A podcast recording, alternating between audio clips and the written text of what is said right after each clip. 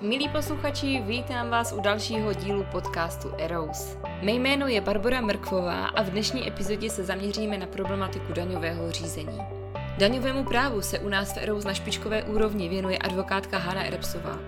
Ta dnes a denně s klienty oblast daňových kontrol řeší. Podnikatelé totiž často neví, jak daňová kontrola probíhá.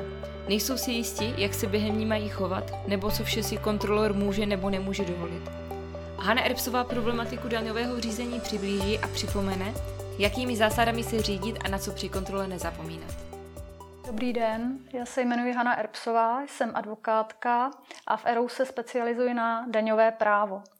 A dnes bych vám chtěla povědět něco o tom, co ta moje specializace vlastně obnáší, co pro klienty dělám a s čím jim mohu pomoci. Daňové právo pro většinu z vás není věc neznámá. Většina občanů České republiky aspoň jednou za život podá daňové přiznání a přijde na finanční úřad. Já se ale specializuji a zabývám se e, záležitostmi, kdy už nejde jenom o daňové přiznání, ale častokrát jde o celou ekonomickou existenci firmy. E, protože pokud se podnikání daří, e, jsou vysoké obraty, jsou vysoké výnosy a je vysoký zisk, tak tam, kde je zisk, jsou i daně. A někdy ty daně bývají téměř stejné jako ten zisk. A v takovém okamžiku se na nás klienti obracejí a ptají se, jestli je všechno v pořádku. Kdy se na nás klienti obracejí? Většinou bohužel pozdě. Většinou ve chvíli, kdy už podali to daňové přiznání, eh, finanční úřad se na ně nějakým způsobem zaměřil, snesl nějaké otázky, eh, pochybnosti a požádal o vysvětlení. Ti klienti samozřejmě Naprostá převážná většina z nich podniká naprosto poctivě, transparentně, neměli důvod nic skrývat a finančnímu úřadu poskytli všechny požadované informace. Někdy bohužel i informace, které si nevyžádal a které byly zbytečně navíc. A k nám přicházejí ve chvíli, kdy ten finanční úřad s těmi informacemi nějakým způsobem zapracoval, dospěl k nějakému závěru a většinou požaduje doplatit daně. Pokud se podíváme třeba do statistik a někoho by zajímalo, jaká je pravděpodobnost, že k němu finanční úřad přijde na daňovou kontrolu, tak z dostupných statistik se dá zjistit, že eh, převážná většina aktivity finančních úřadů míří právě do oblasti DPH. Tam je víc než 50% rozdíl téměř dvoutřetinový rozdíl eh, mezi aktivitou v oblasti DPH a v oblasti daně z příjmu právnických osob. To znamená, pokud odvádíte daň z přidané hodnoty, jste plácem DPH, tak je u vás významně vyšší pravděpodobnost, že se že vám na dveře zaklepe finanční úřad, obrazně řečeno, nebo vám od něj přijde nějaká výzva, abyste doložili to, co uvádíte v daňovém přiznání. Co vás potom čeká a kdy k nám ti klienti přicházejí? Bohužel v mnoha případech ten klient ani netuší, eh, že se kolem něj děje něco, co souvisí s daněmi. Eh, protože finanční úřady mají pravomoc prošetřovat mm, daňové povinnosti vlastně i bez vědomí těch daňových poplatníků. To znamená, i když si vytipují nějaké eh, podezřelé nebo neúplně správné daňové přiznání. Neznamená to, že by museli okamžitě toho poplatníka kontaktovat, ale někdy se stává, že si informace zjišťují takzvaně bez součinnosti s ním v rámci takzvané vyhledávací činnosti. Ve většině případů k nám klient nepřijde v téhle fázi, protože o ní neví, ale finanční úřad v jejím rámci eh, se sbírá spoustu zajímavých informací, se kterými potom pracuje a které jsou potom, když je konečně tomu poplatníkovi sdělí, pro něj mnohdy nepříjemným překvapením. Proto je potřeba zbystřit v situaci, kdy vám třeba obchodní partner sdělí, že dostal požadavek od finančního úřadu aby poskytl faktury, které se týkají určitých obchodních případů s vámi, protože to znamená, že můžete být v hledáčku finančního úřadu a že se dříve nebo později u vás objeví eh, buď v rámci nějakého místního šetření, anebo v rámci, eh, nebo vám přijde, pošle vám výzvu a bude požadovat nějaké vysvětlení a informace. Ehm, obracejí se na nás někdy eh, klienti s dotazem, co mají dělat, protože jim vlastně z čista jasná přišla, eh, přišel dopis finančního úřadu, že se chtějí dostavit na místní šetření, takzvané. klient neví, čeho se dopustil, všechno měl v pořádku, všechno přiznal, všechno zaplatil. Eh, to místní šetření může být součástí té vyhledávací činnosti a nemusí se vůbec týkat toho, u koho se koná. Ale samozřejmě to vyvolává obavy, vyvolává to nějaké otázky, vyvolává to i stres a klienti přicházejí s tím, co mají dělat. Ptají se hodně často, jestli eh, může finanční úřad třeba s eh, přeštípnout zámek, vstoupit eh, do skladu nebo do nějakých podnikatelských prostor, jaké jsou vůbec pravomoci a naopak, jaké jsou práva toho daňového poplatníka, který, u kterého se finanční úřad ohlásil na místní šetření. Tam existují určité jednoduché zásady, které, by bylo, které je potřeba, aby vždycky ten dotyčný měl na paměti a řídil se jimi. Samozřejmě finanční úřad může eh, vstoupit do podnikatelské provozovny, která je veřejně přístupná. Pokud někdo provozuje obchod nebo nějakou provozovnu služeb, kadeřnictví, eh, kam normálně volně může veřejnost, tak tam samozřejmě mohou i berní úředníci a mohou si to tam takzvaně v rámci místního šetření ohledat. To znamená pohybovat se v těch prostorách stejně jako tam má přístup veřejnost. V okamžiku, kdy ale vznesou nějaký další požadavek, chtějí nahlédnout do zázemí, kam veřejnost nemá běžně přístup, chtějí nahlédnout do nějakých dokladů, dokumentů, eh, do účetního programu třeba, tak tam už je potřeba eh, minimálně znát svoje práva, která v tomhle případě spočívají v tom, že ne každý zaměstnanec, které se, který se v té provozovně vyskytuje, má právo za toho podnikatele jednat s finančními úřady a dalšími úřady. Tady dochází často k tomu, že ty zaměstnanci jsou prostě v šoku, nevědí, co mají dělat, ti ducha přítomnější volají třeba jednatele firmy nebo podnikatele, kterému ta provozovna patří, ptají se, co mají dělat. Ti, eh, co jsou snáze třeba zastrašitelní nebo se děsí těch úřadů, tak eh, vyhoví všem požadavkům a ten podnikatel se potom nestačí divit, co se při tom místním šetření ten finanční úřad vlastně dozvěděl a kam všude se dostal v té provozovně, aniž by o tom ten podnikatel věděl. Základní pravidlo je instruovat svoje zaměstnance, pokud přijde kontrola z finančního úřadu, v uvozovkách lidově řečeno, pokud se dostaví prostě někdo z finančního úřadu s požadavkem, že jde provádět místní šetření v daňovém řízení, zaměstnanci nemají právo s takovými úředníky komunikovat, něco jim poskytovat, sdělovat, pouštět je do zázemí provozovny a musí zásadně zavolat jednatele společnosti nebo toho podnikatele, kterému ta společnost patří. Protože zákon jasně říká, kdo v daňovém řízení za toho daňového poplatníka může jednat. Že u fyzické osoby to je jasné, to je ten sám poplatník, ale setkáváme se právě s různými alternativami a variantami, když jde o kontrolu nebo místní šetření u právnických osob. A právě tam je jedna z možností, jak vlastně eh, se nějakým způsobem ne úplně bránit, ale získat trošičku kontrolu nad tím, co ta finanční zpráva v té provozovně provádí, právě tím prostřednictvím, že zaměstnanci budou poučeni, že nejsou oprávněni eh, s úředními osobami jednat. Ze zákona je k tomu oprávněn jenom jednatel, případně osoba, která je výslovně pověřena jednatelem nebo statutárním orgánem, případně jiný zaměstnanec, který je k tomu výslovně pověřen. Ale naprostá většina těch řadových zaměstnanců, které nějaká právnická osoba má v provozovně, tohleto pověření nemá, nedisponuje jím a může se na to odkázat s tím, že prostě není oprávněna, nejsou oprávněni nic k ničemu jinému, než že zavolají tu oprávněnou osobu, která potom s tím finančním úředníkem vyřídí to, co je potřeba, splní jeho požadavky, odpoví na jeho otázky. Čili to je první, první zásada, nenechat se vyděsit tím, že se dostavil někdo z finančního úřadu, chce vidět účetnictví a tak dále, a hlavně teda kontaktovat toho, o jehož peníze a o jehož zájmy tam jde především, to znamená toho zaměstnavatele, toho podnikatele, tu právnickou osobu. A mít v tomhle směru ty zaměstnance náležitě poučené a instruované.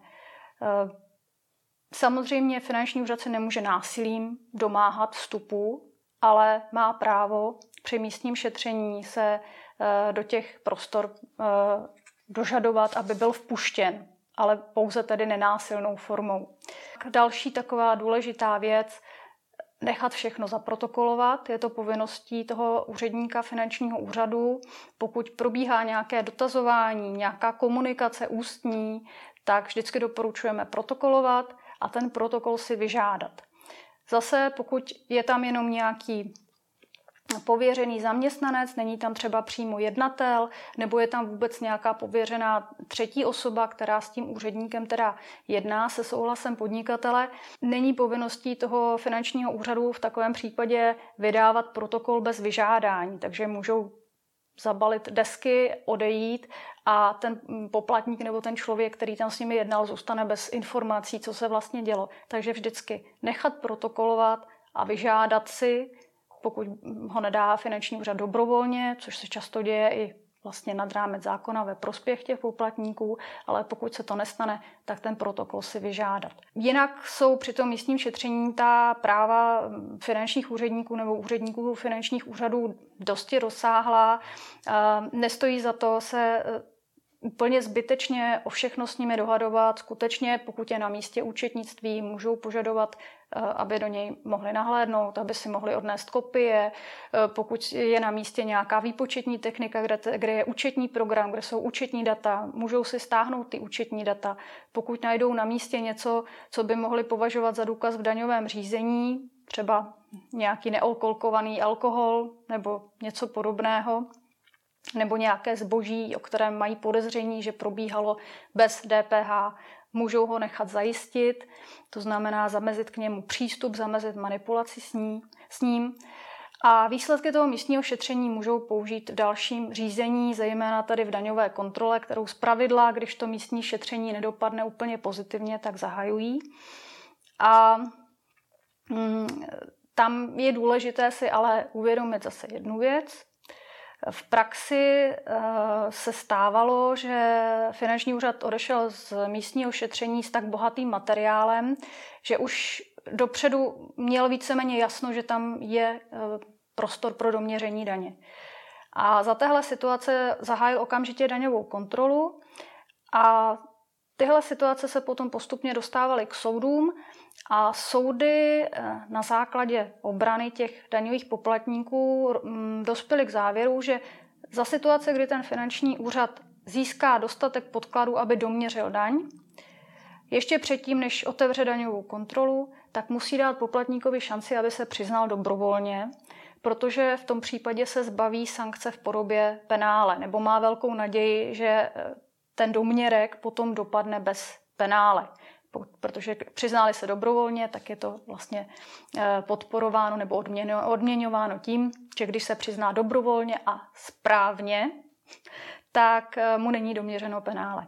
Tohle to ty finanční úřady nedělaly, ale v poslední době vyšlo několik soudních rozsudků, to znamená další věc, je dávat si pozor, pozor pokud mezi uh, daňovým uh, místním šetřením a daňovou kontrolou nepřijde výzva k podání dodatečného přiznání. Neznamená to, že by ten finanční úřad nesměl tu kontrolu zahájit a dokončit a doměřit daň. To už taky prošlo soudy, uh, tyhle argumenty nezabrali. Ale znamená to, že potom v té kontrole nemůže skončit ten doměrek z penále. A to daňové penále ve většině případů je 20% z toho doměrku, což téměř čtvrtina, to jsou značné částky. Čili je docela potom příjemné, nebo respektive tahle, ta, tahle chyba se finančnímu úřadu tedy nevyplatí. Místní šetření je nejčastější formou té vyhledávací činnosti eh, plus sběr informací a když ten finanční úřad nazbírá dostatek těch informací, tak potom zahajuje daňovou kontrolu. V té daňové kontrole s výjimkou případně nějakých vysvětlení, což jsou v podstatě jakési neformální svědecké výpovědi, tak může použít jako důkaz všechno, co si nazbíral bez vědomí toho daňového poplatníka. To znamená, může mít i podstatně, podstatnou důkazní výhodu. Ten finanční úřad už otevírá tu daňovou kontrolu s tím, že má prakticky jasno, eh, co se tam dělo, jaké tam probíhaly eh, obchodní transakce a kde je prostor pro doměření daně. Což ten poplatník většinou netuší a teprve během té daňové kontroly vlastně zjišťuje, co proti němu už ten finanční úřad schromáždil. protože eh, nikdo nemá stoprocentně naprosto všechno úplně v pořádku. Vždycky se někde najde něco zapomenutého, už jenom tím, že se třeba předává účetnictví na různé účetní, které mají různý přístup, jsou různě pečlivé. Eh, poplatník o tom třeba nemá ani tušení, v jakém stavu se to účetnictví postupně předávalo, pak se nestačí divit. Eh, to znamená, když předá tu svoji obhajobu do ruky profesionálům, kteří mají za sebou několik desítek nebo stovek podobných řízení, podobných zkušeností, ti už přesně vědí, na co se mají e, zeptat, třeba té účetní, na co se mají zaměřit, že není úplně vhodné e, předávat bez jakékoliv kontroly a ve slepé důvěře veškeré doklady a účetní e, dokumenty, které si ten finanční úřad třeba vyžádá.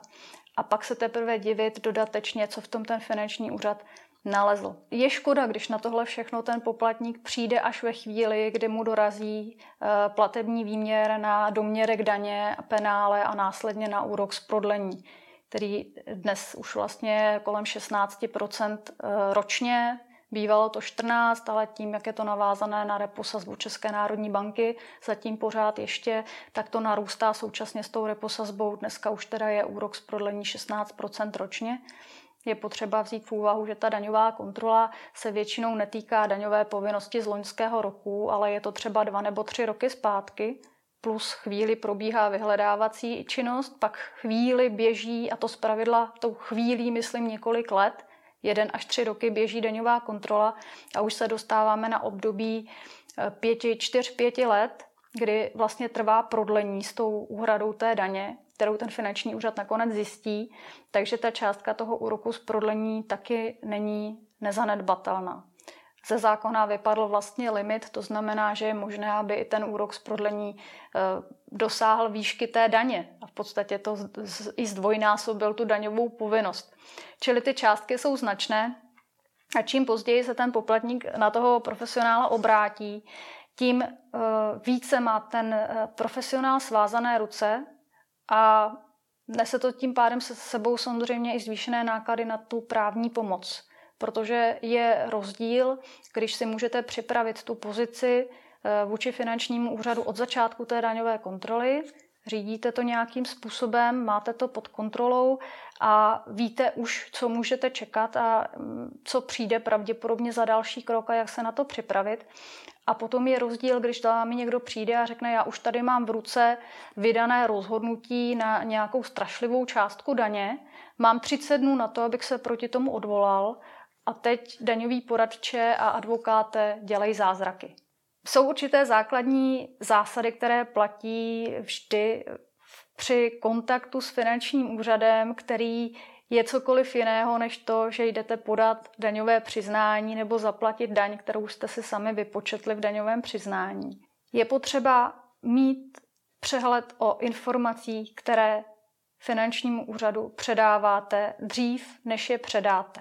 Je vždycky lepší situace, když vím, že nemám všechno stoprocentně v pořádku a už vím, jakým způsobem se třeba budu bránit nebo to budu vysvětlovat, a je rozdíl, když mi na to přijde až ten finanční úřad a udělá si o tom už nějaký vlastní úsudek. A nebo je samozřejmě dobré, když vím, že to, co předávám, je stoprocentně v pořádku, ale to je taková ideální představa. Mít svoje zaměstnance a nejbližší spolupracovníky instruované a informované tak, aby vám z firmy neutíkaly informace a doklady bez vašeho vědomí, aby se nestalo a stává se to relativně pořád dost často, že proběhne nějaká návštěva z finančního úřadu a podnikatel se o tom dozví druhý, třetí den, jen tak mimochodem mezi řečí. Eh, že z účtárny chodí na finanční úřad e-mailovou poštou na požádání paní z, finanční úřad, eh, z finančního úřadu nějaké dokumenty, že si jenom něco potřebuje ověřit, prověřit, potvrdit a pak se podnikatel diví, když mu zaklepe na dveře daňová kontrola a už má v ruce složku z doklady, o kterých vůbec neví, jak se dostali na finanční úřad. A potom paní z účtárny říká, no ale já jsem se vždycky tak dobře domluvila na tom finančním úřadě, všechno jsme vyřešili, všechno bylo hned takhle tím e-mailem, to bylo tak hezky rychle vyřešené. Ale bohužel tam se ty informace sbíraly, vyhodnotily se na finančním úřadě a finanční úřad už přišel krásně připraven a ten podnikatel, o kterého věc a daně šlo, tak o tom vlastně nevěděl. Druhé pravidlo, eh, důvěřuj, ale prověřuj.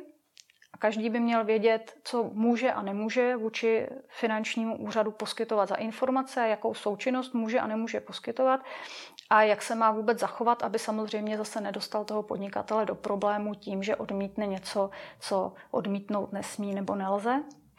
No a třetí zásada je, ve chvíli, kdy mm, máte pocit, že jste se stali eh, terčem zájmu finančního úřadu, tak tu situaci konzultujte s odborníkem.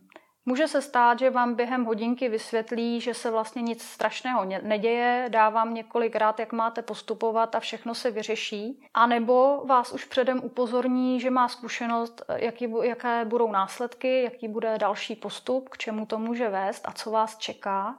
A dá vám zase doporučení, jak se na to připravit a jak postupovat. Pokud ty rady budete dodržovat, tak eh, minimálně zkrátíte tu dobu, kdy finanční úřad u vás víceméně bydlí, prohlíží si účetnictví, vyžaduje nějaké doklady, informace, posílá výzvy, opakovaně se ptá na to tež, eh, protože skutečně můžeme porovnat, když k nám někdo přijde s hotovou daňovou kontrolou, kde se obhajoval sám, kde s finančním úřadem komunikoval sám nebo prostřednictvím paní účetní a Můžeme to porovnat se situacemi, kdy jsme u toho byli od začátku my nebo někteří naši kolegové. Ty řízení jsou mnohem kratší. Stává se dost často, že ve fázi odvolání se část té daně opraví, že se odpustí nebo není to úplně správný výraz, ale že změní, přehodnotí finanční úřad nebo odvolací ředitelství názory na to, co se mělo doměřit, co se mělo vlastně zaplatit, co bylo špatně a minimálně částečně vyhoví. Nebo jsme tímhle způsobem obhájili právě to penále, které tam vůbec nemělo být, protože nedostal poplatník šanci se dobrovolně přiznat.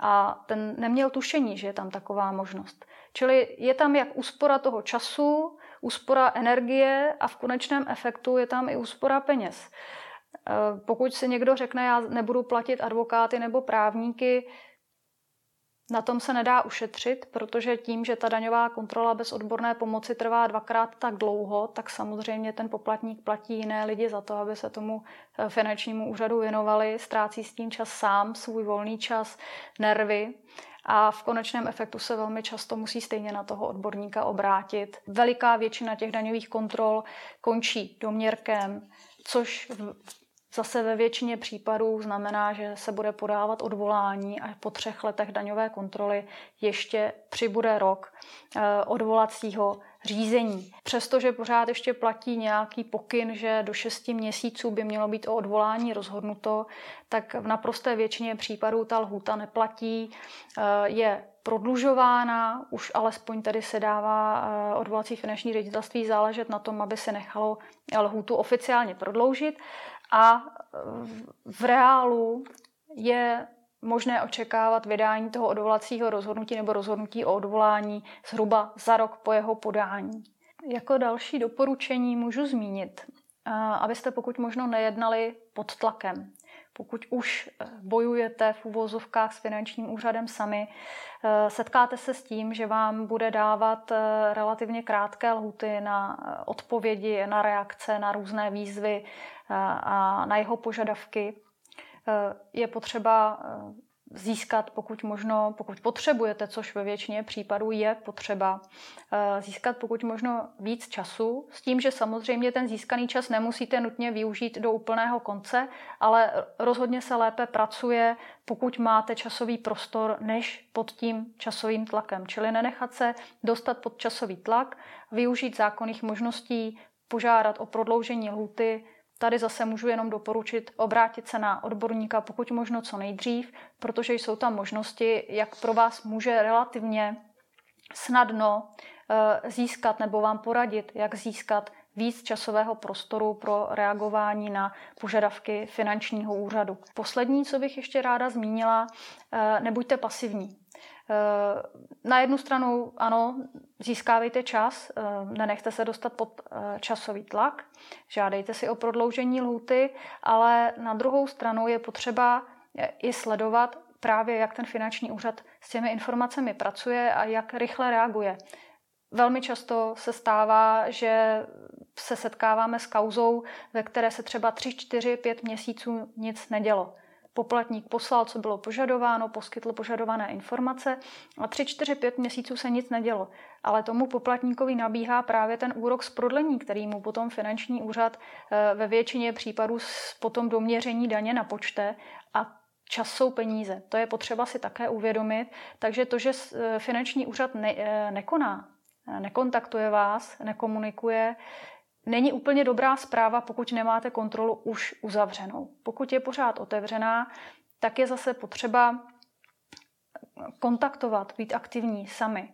Zeptat se, tři měsíce se nic neděje, kontrola pořád není uzavřená, doklady jsme poslali, poskytli, finanční úřade, co ještě potřebuješ k tomu, aby si tu kontrolu uzavřel.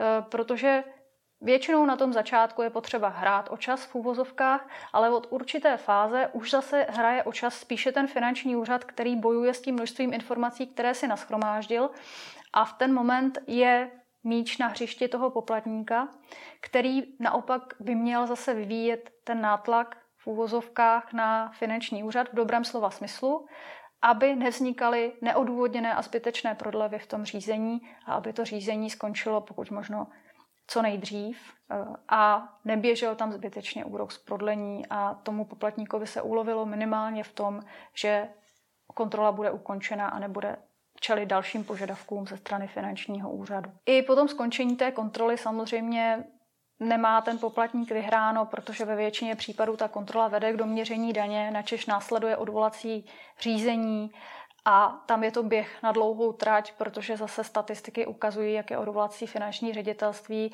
zahlcováno každý rok víc a víc novými a novými odvolacími kauzami, přičemž mu tam zůstává poměrně značná část nevyřízených případů ještě z předchozích let. To je asi to nejdůležitější, co jsem měla na srdci, co se týče daňového řízení, takových základních poznatků, základních typů a doporučení a budu doufat, že vám ty moje informace budou užitečné a budou využity k vašemu prospěchu.